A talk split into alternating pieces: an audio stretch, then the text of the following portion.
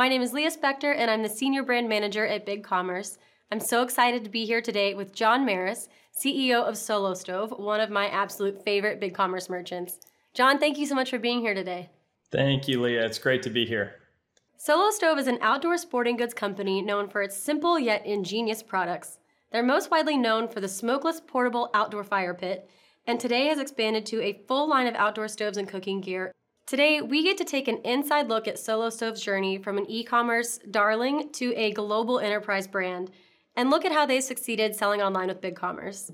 I could go on and on about how the brand has forged the way as a category leader from its products to sustainability efforts to marketing initiatives. So let's dive in. Solo Stove started as a digitally native D2C brand back in the early days of e commerce. Now, as a public company, the Solo brand's ticker symbol is actually D2C, really speaking to how deep Solo Stove's D2C roots remain at its core. John, having been with Solo Stove since the early days, could you give our attendees a quick inside look into Solo Stove's beginnings as a digitally native D2C brand? Yeah, for sure. So the the business was founded by two brothers, Spencer and Jeff Jan, who are phenomenal entrepreneurs, but most importantly, as it pertains to the context that we're talking about, phenomenal e-commerce uh, entrepreneurs. They fell in love with e-commerce in the late 2000s. So um, this is kind of early, early days. You know, before Amazon had Prime, before you know so much of kind of everything that we all know as as kind of everyday with e-commerce and their their whole focus was around a deep connection to customers what they loved about e-commerce was that rather than a more traditional selling through retailers you could build one-to-one relationships with your customers which allowed you to get an immediate feedback loop on what was working what wasn't working. And uh, that really is still deeply embedded in our core dna is this desire to be strongly connected to our customers. D2c allows us to do that. It allows us to um, get feedback on not just products but how the experience is whenever they call in what it's like to unpackage our product whenever they get it for the first time to use the product what products they'd love to see us do next um, and so there's just so much benefit that comes from a direct to consumer business because it truly is direct to the consumer. It's this direct connection. That's so smart and insightful of the founders to get in early days of D2C and e-commerce and now how e-commerce and D2C have changed so much is really inspiring to see from the brand. Spencer and Jeff actually fell in love with e-commerce and then they were like, what could we sell in e-commerce? Solo Stove was not the first product they came up with. They tried all kinds of products like dog seat covers and um, grow lights and garden gnomes and hammocks. And ultimately, they landed on stoves. They were lightweight, they were durable, so they wouldn't get crushed in shipping. And it was a category that they were passionate about. They had grown up as kids, um, camping a lot as a family and spending time outdoors. And uh, so they started tinkering in the garage, poking holes in cans, putting them together, and ultimately came up with the idea of the solo stove, which was the idea being a stove that would boil water in less than eight minutes, that weighed only four ounces, that you could use just twigs and sticks and leaves when you were out hiking. And uh, they were able to accomplish, you know, designing that product and getting it live. And um, from the very beginning, it was it was an e-commerce business um, with that single product. And then over time, again, listening to customers that product line evolved. And uh, eventually in 2016, customers um, came to them and said, you know, fire is awesome. These stoves are incredible. The only thing cooler than uh, than these stoves would be bigger ones.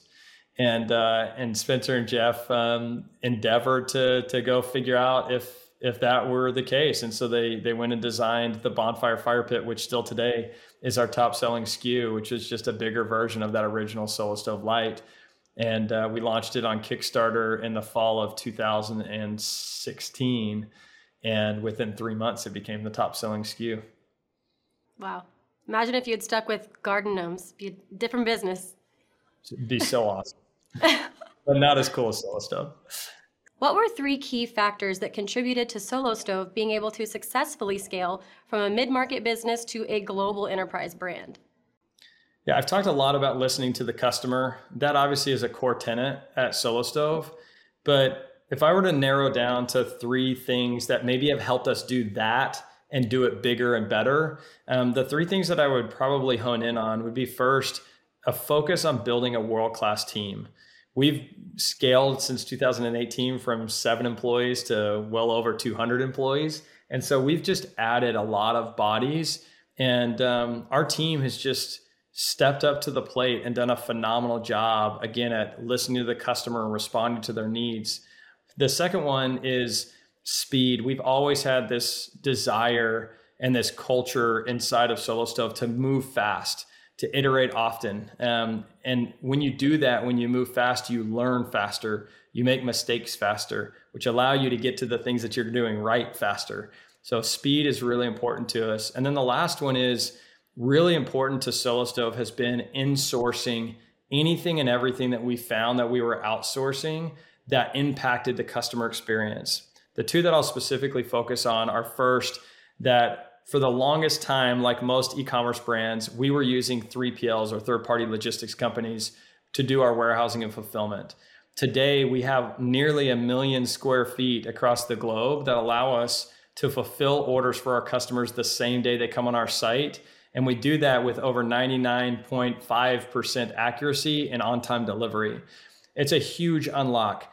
We endeavored, when we endeavored to do that, we thought that it would cost us a ton of money. The biggest unlock of all is not only did we deliver a better customer experience, but we actually did it for a lower cost than what it was costing us to use a 3PL. The second thing that we've insourced is marketing. We were using lots of agencies and we saw this, this opportunity for us to insource a lot of our marketing execution, which would allow us then to control the content, the speed, the iterating around getting that content live and then being able to react to what was going on with the customers even faster. Those two things of, of this in-source strategy that we've had has been relentless uh, for us uh, since we began and has been really important as we've scaled to an enterprise business. Bringing your fulfillment in-house, your marketing teams in-house, that's a great example of you know all being rallied around one goal and being able to go faster, further, faster. Yeah, all all with that core mission of delivering a world class customer experience. How did bringing fulfillment in house change your business? You know, I talked about bringing both warehousing and fulfillment as well as marketing and really trying to insource as much as possible. And we talked a lot about how that benefits the customer. What we didn't talk about is how that control allows you to scale whenever growth comes we've grown tremendously since 2018 from you know roughly 16 million in revenue to over 300 million of revenue and that type of growth can cripple a business i believe that the reason it didn't cripple solo stove is because we had insourced our warehousing and fulfillment and insourced our marketing execution which allowed us to scale faster so today we've been able to move from just a fulfillment center in dallas to Pennsylvania to Salt Lake City to Toronto to Rotterdam, soon to be uh, Australia, and, and also to Mexico. So we've been able to scale very rapidly and take care of our customers despite that growth uh, and still deliver an amazing experience. Yeah, agility is crucial today, you know, now more than ever. I also love hearing you talk about your relentless, you know, focus on the customer. Sometimes people say that and you don't know what they're talking about or if it's vague, but referrals, word of mouth is the most powerful marketing and it's free. So, you know, if you're building a great product and giving a great experience, you can only go up from there. Um, so, speaking of, you know, word of mouth and referral, social media can be pretty closely re- related to that. How is an omni-channel strategy across digital marketplaces, social channels, and even big box retail partnerships played into the success of the brand's expansion to a global enterprise? Yeah, in today's world, customers are everywhere, right? Um, they're not just shopping on their site, they're spending countless hours on social media. Many customers have, are drawn towards Marketplace just as the first go to, almost like a search engine. And so, where, where we've really thought about um, wanting to be is where our customers are. And I've talked about this quite a bit when I've talked about just listening to the customers. Some of listening to the customers is listening to their voice but some of listening to the customers is just watching where they are. They're telling you what to do through their behavior. And so we've seen that with marketplaces as an example. There's some customers that just want to buy from a trusted marketplace. And so that's their first place to go. We want to be there whenever they're ready to shop. Some people want the convenience of scrolling through social media and clicking a button and having a one click type buy experience And you know, fortunately, with our partnership with BigCommerce, we've been able to tie those channels together so that it feels very seamless for our customers, whether they're shopping on solostove.com or they happen to be shopping through, um, you know, one of the social platforms or a marketplace. So, how has the combination of selling online and working with big box retailers played into your overall success as an enterprise brand?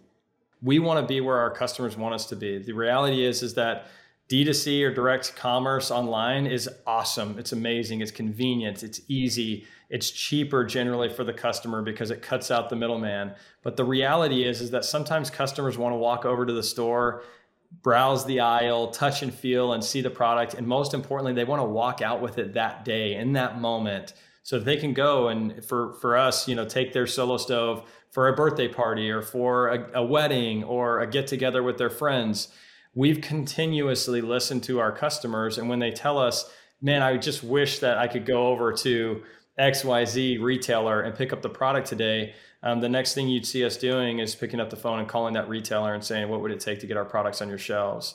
Where that translates, even on the reverse, is retailers calling us and saying, we have customers coming into the store and asking us about Solo Stove and where it is on the shelves. And that's led to really really good conversations and deep partnerships with with great retailers so in all all roads you're going to find for solo stove lead back to listening to our customers how has solo stove leveraged BigCommerce's features to continue to scale your d2c business in the enterprise space I've loved BigCommerce um, since I joined the business. Uh, what a lot of people don't know about Solo Stove is that BigCommerce is actually the only platform we've ever been on. Uh, we started on BigCommerce in 2010, 2011 when it was really early days, and we've stayed on BigCommerce. And what I've loved about the platform is that BC was the right solution for us when we were brand new, like when we were tiny. And it continues to be the best solution when we're you know last year you know north of 300 million of revenue just in the solo stove business. It's been amazing to watch as we've scaled and big commerce has scaled kind of how those have have worked and, and been a, a really cool symbiotic relationship. What i always say um, and and we've evaluated by the way lots of platforms along the way to try to figure out what is the best solution at each stage of our business but what I love to say about BigCommerce is to me, it's the this perfect balance of being easy and scalable and flexible with kind of what we need at the time, but being complex enough that when you grow, it, it feels very enterprise. So you kind of get the best of both worlds. You get the plug and play, simple. You don't have to be super tech savvy to get a BC site up and running. But on the flip side of that, when you start scaling and you get big and you need robust features, BigCommerce is there to help you. So it's been just this great balance for us through every stage of, of, of our growth. I know our product teams will be so happy to hear that because they work really hard to help businesses like Solo Stove stay agile, right? And that's really the name of the game. So thank you for sharing that. Um, did you want to talk at all about how you're using things like headless commerce now or multi storefront? Yeah, you know, we're we're just on the front end of that. Uh, I'd say that our our digital marketing teams are probably much better situated to talk about the granularity of, of the importance of, of headless and, and some of the other more robust tools that we're exploring. But I, I guess what I will say specifically is again, going back to the customer, what our desire is at Solo Stove is to have the best digital product in the world. Like we want the customer experience to be that good. So when even they're shopping, forget about using the product, forget about you know how they feel about the brand and their affinity to the brand or their experience with customer service when they call in and how awesome that can be. Imagine a brand that actually is gaining affinity from its customers because they're so blown away with the shopping experience. Like that's what we're after and we believe that the headless tools that we're plugging into now and some of the other tools that, that we're exploring uh, with BigCommerce are going to allow us to deliver that.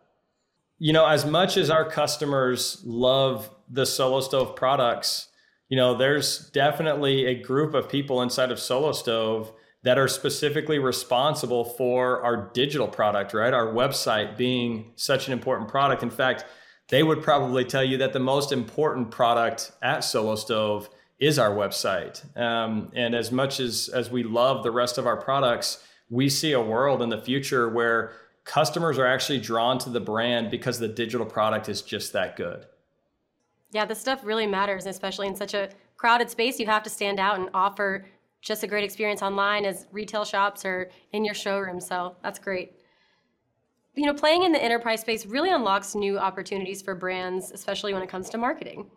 From a marketing perspective, how do you continue to drive growth as an enterprise brand while staying true to your core values? You listen to your customers. Isn't this getting easy? Like, we can just say the same thing every time. But no, in, in, in all sincerity, uh, you listen to your customers and you respond to their needs. You mentioned it earlier, but referral business is free. It's free marketing. And that's been a, a core tenet for Solo Stove is leaning hard on listening to the customers and responding to their needs, knowing that if they're out evangelizing our products for us and our brands for us with their friends and family, that that's going to continue to drive growth even as you grow to an enterprise level. So as your growth happens, you have a bigger base of customers. And if that base of customers is out evangelizing your product and sharing it with their friends and family at a higher rate, then ultimately you're going to be able to drive significant growth, even when the numbers that you're growing off of are getting bigger and bigger. And so, you know, generally kind of uh, understood or, or, the stereotype is the bigger you get, the harder it is to grow. Um, it actually gets easier because your customer base is just growing with you and then they're out helping you sell the product.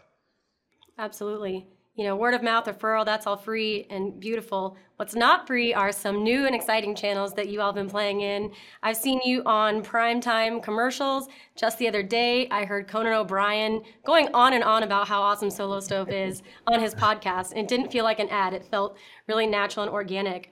Um, I'd love to hear a little more about how y'all have been experimenting with some of these new, really top of funnel, you know, big deal channels.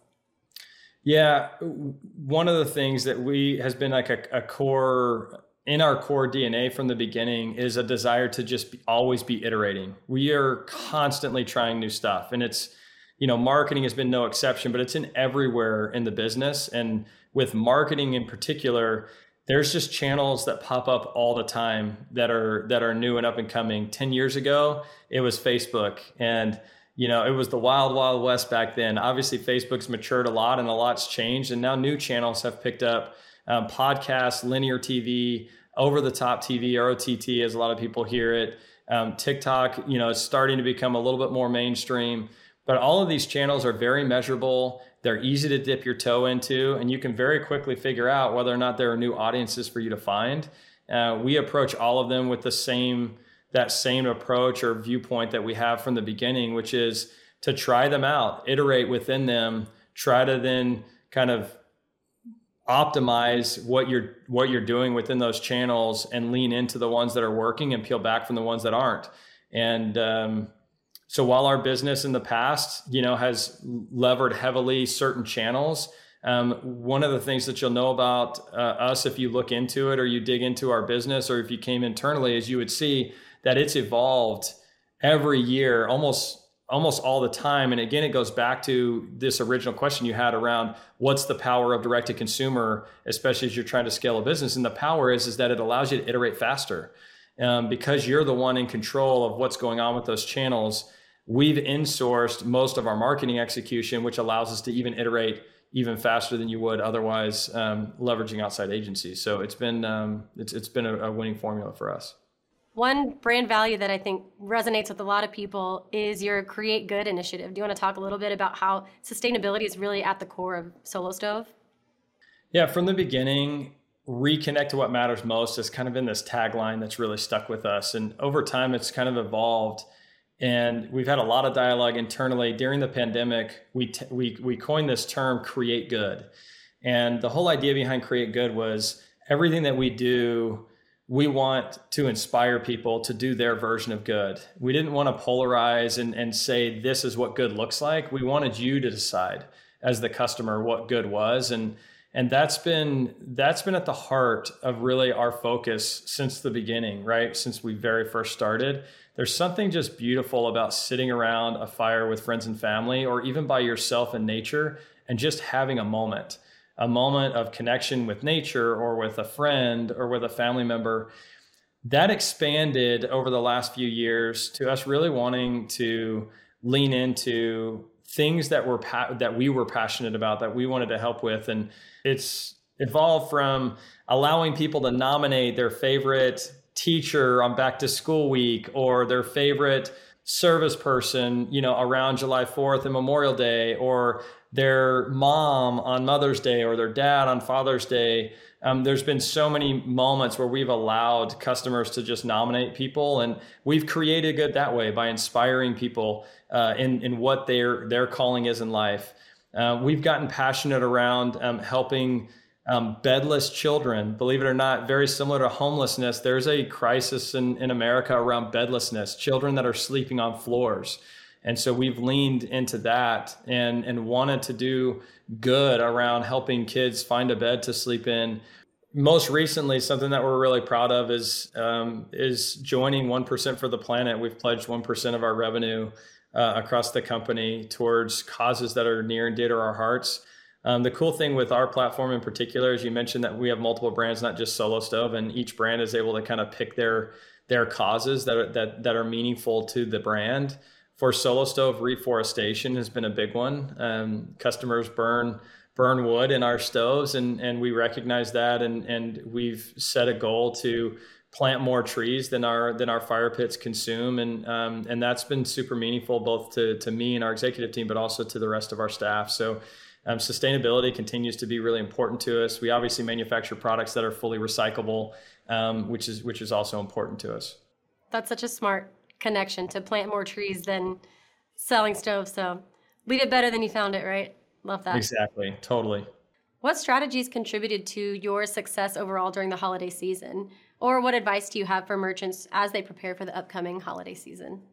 I think I would share two things specific to the way that we approach the holidays. The first one is that January 2nd, the day after New Year's Day, is when we start preparing for the holidays.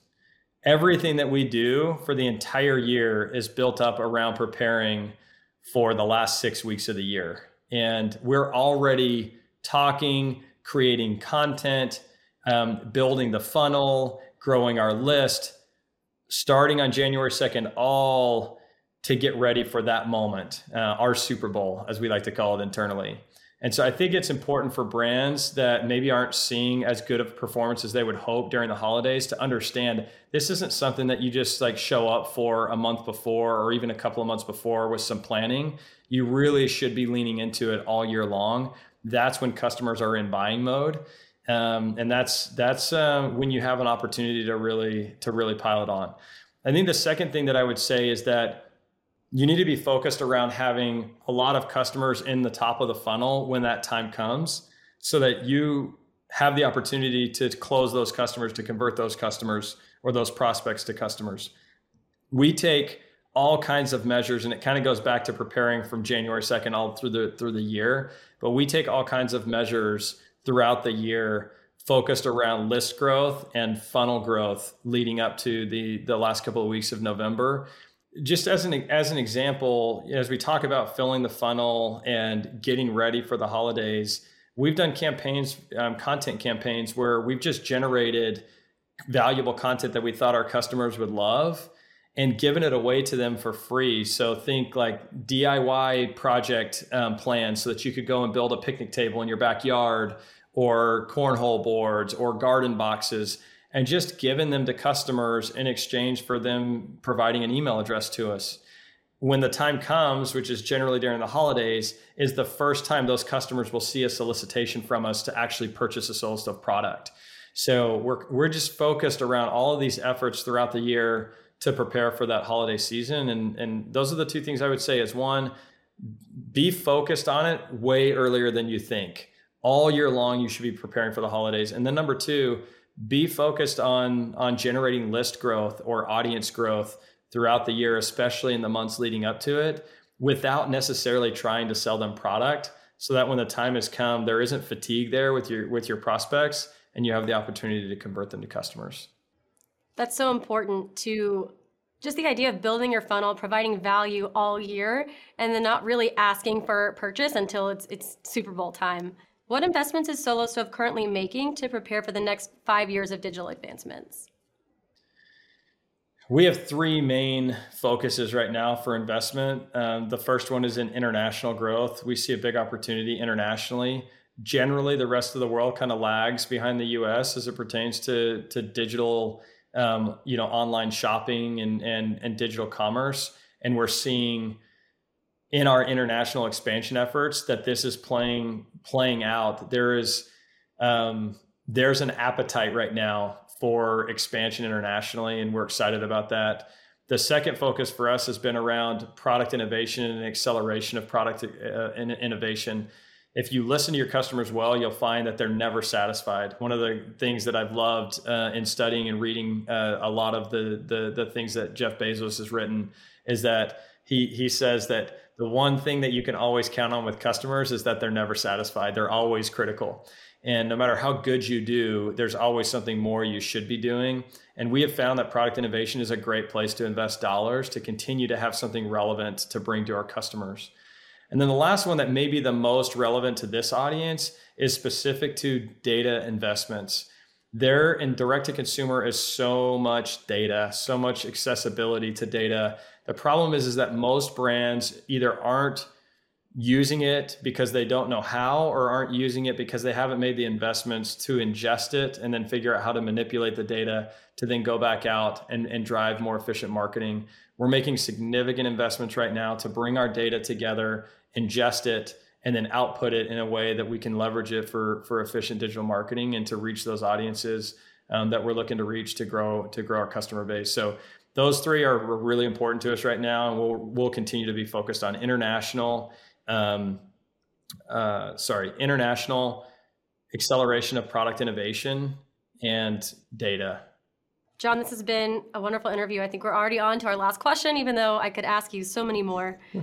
For any other outdoor or sporting good merchants who may already have an established retail presence, what's one area you would encourage them to invest in in their D2C experience? Yeah, we love our retail partners. They they provide an experience to customers that we can't provide. But I think the the advice that I would give around digital in particular is just get started. Start somewhere. It doesn't have to be competing with retail. I think some of some of the times that I'm talking to other um, outdoor brands that are struggling with this or don't have a strong digital presence and they're asking me this same advice, they're really concerned generally on a on uh, as a whole as a group it's very consistent. They're concerned about disrupting or or upsetting their retail partners.